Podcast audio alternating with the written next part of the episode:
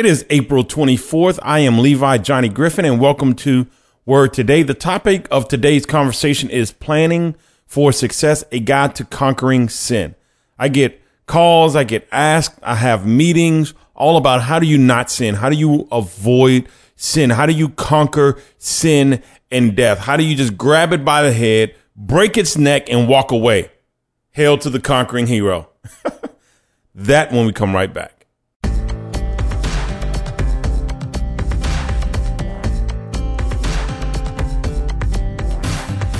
So, how do you have victory over sin? How do you conquer sin and death? Well, I just have two very, very simple steps for you and one or two, maybe three or four stories. Um, but let's get into the first step. Uh, hopefully, you're taking notes because this is some really, really good stuff. So, the first step is simply know that God has already forgiven you of your sin. Now you may be thinking, why would I need to know that God has forgiven me for my sin? I, I think I know that God has forgiven me for my sin. I just need to uh, be able to conquer sin so I'm not falling in and out of sin repeatedly. Well, I've talked to a lot, lot, lot. Let that echo. Lot, lot, lot. That was me doing the sound effect. I, I, I probably have an echo button, but that was no easier. Uh, so, so that was that. I, I've spoken with a lot of people. I've spoken with a lot of people um, and they all struggle with sin and forgiveness. One thing that guilt does is it will push you back into the sin. It's kind of like if you just came out of a very chlorinated pool um, and you were walking on the, the sideline, you, you got out and you grab your towel and you're still dripping with the chlorine. You're like, you know what? I'll just jump back in. It's, it, let's do it. But if you get out and you take a shower, you're all clean, you, know, you threw some clothes on, you're not likely to get back into that water. Or if you're in a dirty pond and you're just you swimming in a lake or something, uh, once you get out in the shower and get all clean, put on your perfume or cologne, put on the high heels or the boots and the belt buckle, the cowboy hat or whatever, the baseball cap, the fitted, whatever you wear, um, and get nice, put in your earrings or your whatever, you're not likely to jump back into the pond. So the devil has to convince you that you're not clean. He has to convince you that you're still covered in the pond water or still covered in the chlorine. It gets you, it gets you in the mind frame that if I'm dirty, then I'll just go back to it. And some people do it willingly. It's a willing, uh, go, you know, a willing venture back to the sin. Like I'm, you know, I'm, I'm already dirty. You know, uh, God hasn't forgiven me. He can't forgive me. I've just messed up time and time again. Why not just give myself to it? Why not just give myself over to the sin? Why not? I'm already dirty. So that's why the first step is knowing that God, you are clean. You have the perfume on. You have the, the belt buckle and the, and the, the fitted on. You have the earrings in. You you got the the uh, Audemars on your wrist. You you're clean and you're good to go. What Jesus did at the cross, the blood that cleansed you at the cross, has made you totally clean. Romans eight says this. Therefore, there is now no condemnation for those who are in Christ Jesus. The minute you made that confession with your mouth that, hey, I am in love with Jesus Christ, I believe that he died for me on the cross. I think that sin washed away, that blood on the cross washed away my sin. The minute you make that confession, you, you are clean. You are dressed up. You are, you are made whole. You're no longer, uh, uh, you're no longer a slave to sin. That's why I love that song. Uh, I'm no longer a slave to fear for I am a child of God. I could, I could scream that every day. I absolutely love that song. I'm no longer a slave to fear. I'm no longer a slave to sin. God has made me strong. He's made me whole. I am clean. I don't need to get back in the pond. I don't need to get back in the chlorine. I am clean. Even if I make a mistake, even if I dip my toe in, I'm still clean. Even if I fall in head first, the minute I drag myself out of there, the Holy Spirit lifts me out. I don't need to take another bath. The blood was once and for all. The minute I step out of the pool of the dirty muck water, I am instantly clean. What he did on the cross was instant, was perfect, and is forever lasting. You don't need to get re-blood bought. He already bought you. It's just kind of like if you have a child and you really love your child, they may be in trouble. They may even go to prison, but when they get out, you love them, you hug them. They're still your child. Nothing has changed just because they made a mistake. Jesus says nothing changes. My daddy doesn't doesn't hate you just because you made a mistake. You just need to get out the mistake. But no, no worries. You're clean. You're still mine. I still love you. You're still part of the family. You still eat eat the, the, the big piece of turkey at Thanksgiving with the rest of us. You're fine.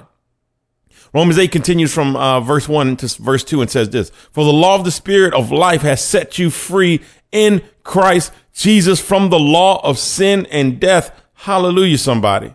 For God has done what the law, weakened by the flesh, could not do. So some people say, well, there was an old law, Old Testament, and then there was a new law or a new redemption, Jesus Christ. And, and, and it's explained right here. The old law was perfect. The, the sacrificing of lambs and bulls and bullocks was perfect. The weakness wasn't in God's law. The weakness was in our flesh. That's the weakness. A weakness even exists in the New Testament. I will get to that, but the weakness in the Old Testament was people just began to uh, sell items and treat the the house of uh, prayer, the house of God, like a marketplace. They had priests that were crooked, not honoring God, that were not doing the right things by the sacrifices. And the system was perfect. The people working the system were flawed. And he says in verse three, for God has done what the law, weakened by the flesh, weakened by sinful man, could not do. It wasn't the law that was weak. It was the flesh of man that was weak. And he, and he fixed it by what? By sending his own son in the likeness of sinful flesh and for sin. He condemned sin in the flesh. That means when Jesus' body died, sin died. When your body dies, sin dies, but your spirit rises just like Jesus' spirit rises. The Bible tells us we'll rise in Christ. In, in Christ. We'll rise from the dead in Christ. Verse 4 In order that the righteousness requirement of the law might be fulfilled in us. Think about it. By sending his son in the likeness of sinful flesh and for sin, he condemned sin in the flesh in order that the righteous requirement of the law might be fulfilled in us who walk not according to the flesh, but according to the spirit. Now, does that mean that we walk perfect? No, it just means that our desires are changed. And it explains that here. Verse five, for those who live according to the flesh set their minds on the things of the flesh. That's how you know that you've been saved. When you're setting your mind on things of the flesh, you're trying to go, I'm going to get drunk. I'm going to hit the club. I'm, my, my desire is the flesh. And if that, hey, if, if that's you right now, don't feel convicted. I'm praying with you, brother. I'm praying with you, sister, praying that God strengthens you. That way, when you're ready to go party, you go find a church that, that, that got it turned up and you go party inside of there. I tell you, when I go to service, you think that I'm out partying somewhere. You think that, uh, some party music was on. Cause in my mind, party music is on with the, the, the, the music of worship, with the music of praise. I dance, I jump, I shout, I sing. Fall in love with God and his music will become your party music. You'll still party. The Bible says that David praised until his clothes fell off. I'm not telling you to go that hard, but I'm telling you that there is life in Jesus Christ. Now, it, it continues. The B part of six says this, a B part of five, but those who live according to the Spirit set their minds on the things of the Spirit. That's righteous living and evangelism. Those that those that are flesh set their minds on things that are flesh. Now think about a pig and a dove. So what's the difference between a, a sinner who does something right and a righteous person that does something wrong? I'm gonna tell you. Now, uh, uh, Samuel Wright Jr. gave me this example years ago, uh, or he's preaching, and I heard this example years ago, and he said this, and it stuck with me for over a decade. He said this: There's a difference between a pig and a dove in mud. He says a pig in mud. These are people that set their set their minds on the things of the flesh. A pig in mud, they're oinking around. That's my pig impersonation, and they're having a good time in there. Uh, pardon my impersonation, but they're, they're loving it in there. They're having a good time. They're partying. They're calling over their other pig friends. They're oinking, oink, and they're they're the pigs are other pigs are coming over, and they are just enjoying living in the mud. But if a dove flies too low and gets caught in the mud, it is flapping its wings, not because it's enjoying the mud, because it's doing everything it can to get out of it. David sin and he's called a friend of God, but he went on his face in prayer. He fasted. When you sin, you feel like trash. It's not, you're not, you're not enjoying it. Someone that has their mind set on things of the flesh, they're enjoying the sin while they're in the moment. They're planning on sinning again. When they're out of the moment, they were plotting to sin before the moment where a saint, they weren't trying to sin before the moment. And in the moment, they can't really necessarily enjoy it. And if they do, when they're out of the moment, they feel disgusting for having that moment. They're they're they're feeling bad. They and it's not you shouldn't feel bad. It's not the feeling bad that justifies just the fact that you know that you don't want to do that. It doesn't. It, it, there's a bad aftertaste to that drink, and you just don't want to do it. You're not motivated to live a lifestyle of sin. You have your mind set on the things of the spirit, which is righteous living and evangelizing, telling people about Jesus. You just happen to be a dove that flew too close to the mud. First, in knowing that you can conquer sin is to know that God has already forgiven you. Don't let that hang over your head. I had a buddy, uh, tell you a story about a buddy. I had a buddy, I'll call him Sinbad, uh, to hide his real name. He's from Slidell. I lived in Richmond, Virginia. I had a recording studio. He came over and worked for me. I flew him in actually to work for me in the studio. He was a really good engineer. Uh, he later ended up uh, doing some crazy stuff and, and leaving my studio to, to work for another studio and doing some crazy stuff. And I wasn't really happy about that. But his behavior changed because he, he wasn't a Christian anymore. He went from desiring Christian and Christian things to uh, seeking after a lot of things that weren't so Christian. Uh, and the thing was, I asked him, like, man, you were on fire. When I left Louisiana and came to Virginia to open up the studio, you were on fire, buddy. You were, what happened?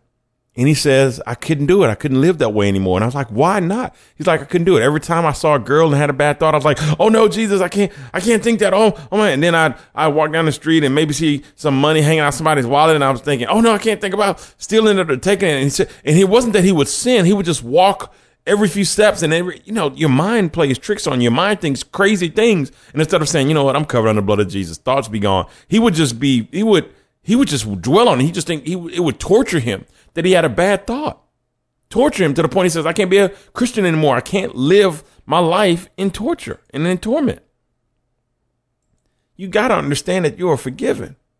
Your crazy thoughts, just say, Hey, Lord, forgive me in the name of Jesus and keep it moving. Everybody thinks crazy thoughts. Think about the most righteous person you know, your pastor, your mother, your grandmother, whoever. And I can guarantee you they've probably had three or four bad thoughts just this week, if not just in the last 30 minutes.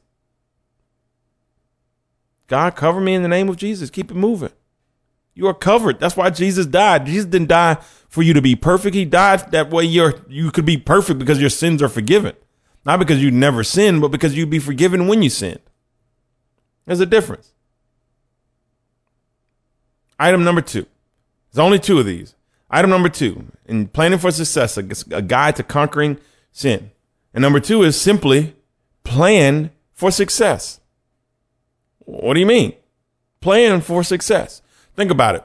If you're opening a business and, and I'm in a business class now and you, we work up marketing plans. Well, the market is, you know, can sustain this many new entrants and there's, this is the demographics of the market. This is the income level that we're looking for. Uh, this is the area where that income level uh, live and tax bracket live. This is how we're going to market and advertise to them. This is the product that we're bringing to them that we believe can help enrich their lives. This and we're we're strategic. We don't just say, hey, you know, open buy a building, open the doors, and say, hey, here you go. Hope this works. There's there's planning. There's there's a lot that goes into making sure that there's success. So with that, you have to plan for success. Success isn't accidental. Success happens intentionally. You don't get you don't become successful in anything by accident. Like, man, I just woke up and I was the world's greatest pianist. Oh, I just woke up and I was the world's fastest runner. I just woke up and I was the world's best swimmer. Ask Usain Bolt and Michael Phelps how much they train and work. Success doesn't happen accidentally. So why do you think when you get saved that you can conquer sin just by praying or just because you got saved, sin is now gone? Just doesn't happen, Bubba. Just doesn't happen. So you have to plan for your success. How do you plan for your success? I got four little items for you. Number one is to avoid the appearance of sin. First Thessalonians 5.22. Abstain from all appearance of evil. What does that mean? That means that if it looks bad, avoid it. If people see you coming out of her house at 2 a.m. or his house at 2 a.m., just avoid it. You guys could have been in there having an all night Bible study, but if it was just you two alone, it doesn't look good. And the Bible, God says, avoid the appearance of sin. You might need to witness to one of those people in the future and they think you're shacking. It kills your witness and kills the testimony, make God look bad because his people look bad and we're his, his representation. We got to do better. So avoid even the appearance. And you know what? Help avoiding the appearance will actually help you avoid putting yourselves in situations that are bad for you. And that's number two under plan for success. Avoid knowingly temptable situations. Yeah, you might be there to 2 a.m. for a Bible study, but at 2 a.m., that's the bewitching hour. It's real easy to look in his eyes and, and look in her eyes. And all of a sudden you hear Barry White playing in the background. Oh, I mean, it's just, and things go in a whole different direction than where you were trying to take it. So by doing one, 1 Thessalonians 5 22, and avoiding the appearance of evil, avoiding the appearance of sin, you actually help yourself to do two. Avoid knowingly temptable situations. If you know that you have a problem drinking, don't, don't go try to praise God in a bar. You're in there trying to sing songs about Jesus and they're saying, Hey man, somebody just sent you a, some vodka up here. If you're, if you know that you have a problem with sex, don't go try to uh, mentor women alone. Take another Christian woman and other Christian people with you. Avoid places that you know that you're weak. We know where we're weak at. We know where we're weak. Just avoid knowingly temptable situations. Proverbs 1 and 1 puts it better than I do. ESV, it says this Blessed is the man who walk, walks not in the counsel of the wicked. You know they're wicked, or you know the situation is wicked. Why are you over there walking in it? Just avoid it. If you know it's a weak spot, just avoid it. Number three says, avoid people that sin. Back to Psalms 1 and 1, the B part of that says, uh, is blessed is the man who walks not in the counsel of the wicked, nor stands in the way of sinner, nor sits in the seat of scoffers. Summary avoid people that sin. Well, you say Jesus didn't avoid people that sin. Yes, he did. And we're talking about your inner circle. Jesus' 12 disciples weren't a bunch of people that were fleshly people. They were people that loved Jesus, that obeyed Jesus, that listened to Jesus. You can't lead people that don't want to follow you. You can't lead people that don't want to follow you. Follow you. The 12 pe- disciples wanted to follow Jesus and Jesus called them and led them. Now, in the process of him walking with his 12 disciples, all kind of prostitutes, he wasn't afraid to hang with sinners. They just weren't in his inner circle. Avoid people that sin. You don't have to call them up. You don't have to hang with them. You don't have to be kikiing with them. But those are my friends. Those are my. L- listen, the Bible says this. It says, You're not a part of me. You're not part of my kingdom. You're not part of my family. This is Jesus.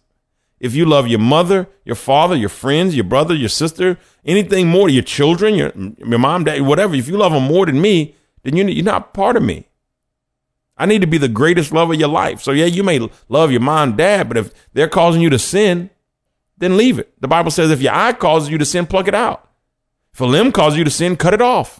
It says it's better to go into heaven missing a limb, missing a member than to go into hell with everything. Cut them folks off. It's okay. If they ask you why, just tell them, hey, I, I am on a different life path, man. I love you with everything, but right now I really have to focus on this loving Jesus thing. And, and it's hard for me to love Jesus when I'm around you. I, I'm tempted to sin. I'm not better than you. Actually, man, can you come to church with me? I really need a partner in this Jesus thing. Come in and be a part of me. And the more they try to pull you into them, say, nah, man, I can't really hang with you at the club or at your house or here. But man, I really want to hang with you in the church. Come to church with me. Let's hang out and party in the church. And if whenever time they offer you sin, you offer them Jesus. It, it counter eventually they're either going to accept the Jesus or stop offering the sin. But either way, number three, avoid people that sin. And we're talking in your inner circle. You want to witness to everybody, but you're going to witness to strangers. You're going to witness to people that are not in your inner circle. You may know your mom and dad and, and love your mom and dad, but you're not hanging with them every day. You're not seeing them every day. You're not partying with them every day. You're witnessing to them. You're spending time with them. You love them. You have to honor them. And it could be hard when it's family because you want to see them, you want to spend time with them, and you can do that. I always say you can love people from a distance. Love them from a distance. Get your life together. Fall in love with Jesus. Invite them to your church. Tell them you want to spend time with them at church services. After church, y'all can go eat dinner together. And don't let them sneak in 30 minutes before the service ends. I've seen people do that all the time. They they sneak in 30 minutes before the service ends, and all of a sudden, you know, they think they went to church. Number four, have an accountability partner. This is a good one. Um, and I, I, don't have one. I have to to get a new one. Um, you know, I never really had an accountability partner, but it's it's something that I need to do. It's something that we all need to do. Especially, actually, there's five steps, but it's number four. But it's something we all need to do. Have an accountability partner. Uh, James five sixteen says this. Therefore, confess your sins to one another and pray for one another that you may be healed. The prayer of a righteous person has great power as it is working. So just have someone that you're just honest with. You say, hey, man, I messed up last night. hey, hey, girl, I, I messed up last night. I did this and I did that. Someone that you can just be open with, someone that loves Jesus, someone that's rooted in Jesus, someone that is on fire for Jesus, someone that's not going to tell your business. This person needs to be stronger than you are. This person needs to be more respectable than you are. This person needs to be on a level much, much higher than you. If you're a normal church member, this person probably needs to be a minister of some sort. Um, not that they're ab- above making mistakes. They can make mistakes and blab just like anybody else. It's just less likely. We less, we're not going to make any any human perfect. They can make mistakes, and you just have to forgive them. I, I didn't want you to blab my business, but I'm gonna have to forgive you. I just won't tell you nothing else. But find someone that we can trust that's on a level higher than us, and confess our sins to them. We're not confessing like in the Catholic sense of confessing our sins to a priest so they can absolve us of our sin, absolve us of our sin. No, no, no, no. That's Jesus and Jesus alone. He did that on the cross. This is more of an accountability uh, for two reasons. If I know I have to tell you when I sin, then it's going to make me think twice about sinning. Also, if I tell you when I sin, uh, you can speak life into me. You can see, you can, you can kind of shake me out of it. Um, James five is, is James is right on point here. Um, and the fifth and the last thing is, uh, remember in three, we avoided people that sin uh, here in five, we're going to convert our inner circle to 100% born again Christians. These are people that are on fire for Jesus, born again Christians on fire for Jesus. You say, okay, what about the old friends? I already told you we gotta we gotta ditch the old friends. If they want to come to church and convert, then they can be in our inner circle. But Jesus's twelve disciples loved him. They weren't perfect, but they loved him they followed him and they had a heart for for God. When Jesus died, they're the one that carried out uh, God's business. So find ministers, find pastors, find people in the church, and make new friends. You have to make an effort. Hey man, let me take you to lunch. Hey sis, let me take you to lunch. And you make an effort to to take people to lunch and get involved in men's groups, women's groups. When they donate blood, you go donate blood with them, whatever to get in their clique. And you got to work yourselves in people's lives because people are busy. You have your old set of friends because it was convenient, or you guys end up working together. You had them since you were kids, or you met them somewhere and you worked on their relationship. Now I know you may be an adult and you really don't want to work on making new friends, but you need to make new friends. And it is a hard effort because people are in a routine. You're in a routine. They're in a routine. So you have to break people out of their routine. I, I had a guy that I really wanted to be friends with. Uh, I use this example all the time, named Raymond, one of the most powerful ministers I, I, I, know, lives in Richmond, Virginia. Um, and it's funny because that's my brother's name as well. Uh, but uh, oh, Ramon, a, a, variation. But nonetheless, I had to pursue this guy for a year. I wanted to hang out with him. I thought he was on fire for Jesus, and I wanted him in my inner circle. So I pursued him, and it was literally like eight months of, hey man, can you do lunch? Oh man, I can't do lunch. Can you do this? And eventually, now we're best of friends, and it's a very rich and rewarding relationship. Go have a plan for success. You want something bad enough. If it was a degree, if it was money, if it was whatever, you go after it. But think about it. People in your life that are on fire for Jesus can do more in one conversation as far as speaking to your future and speaking into your life than a lifetime of chasing uh, frugality. Listen, follow the five steps uh, of the five action items in under plan for success and follow number one, just knowing you're forgiven. Uh, and you'll have a greater victory life when it comes to conquering sin. Listen, I really appreciate you checking out today's podcast. Make sure to find me on Facebook, facebook.com forward slash Levi Johnny Griffin. Hit me up on Twitter at Levi underscore Griffin. Subscribe to the podcast on iTunes, Apple Podcast platforms, Google Podcast platforms, and Stitcher. Also, place a link to this podcast in your social media feed and tag me in it, Levi Johnny Griffin, for a chance to co host a show with me. Hey, I want to leave you with this four evidences of Christian faith. One is belief. We believe in what Jesus did on the cross. Is what covers us and gives us access to the glory of God. B, lifestyle. It just means we live like we believe it. Jesus tells us to live right, we live right. C, we evangelize. What does that mean? We teach other people about Jesus so they can have faith. Indeed, we spread the lifestyle. We teach them how to live like they have faith.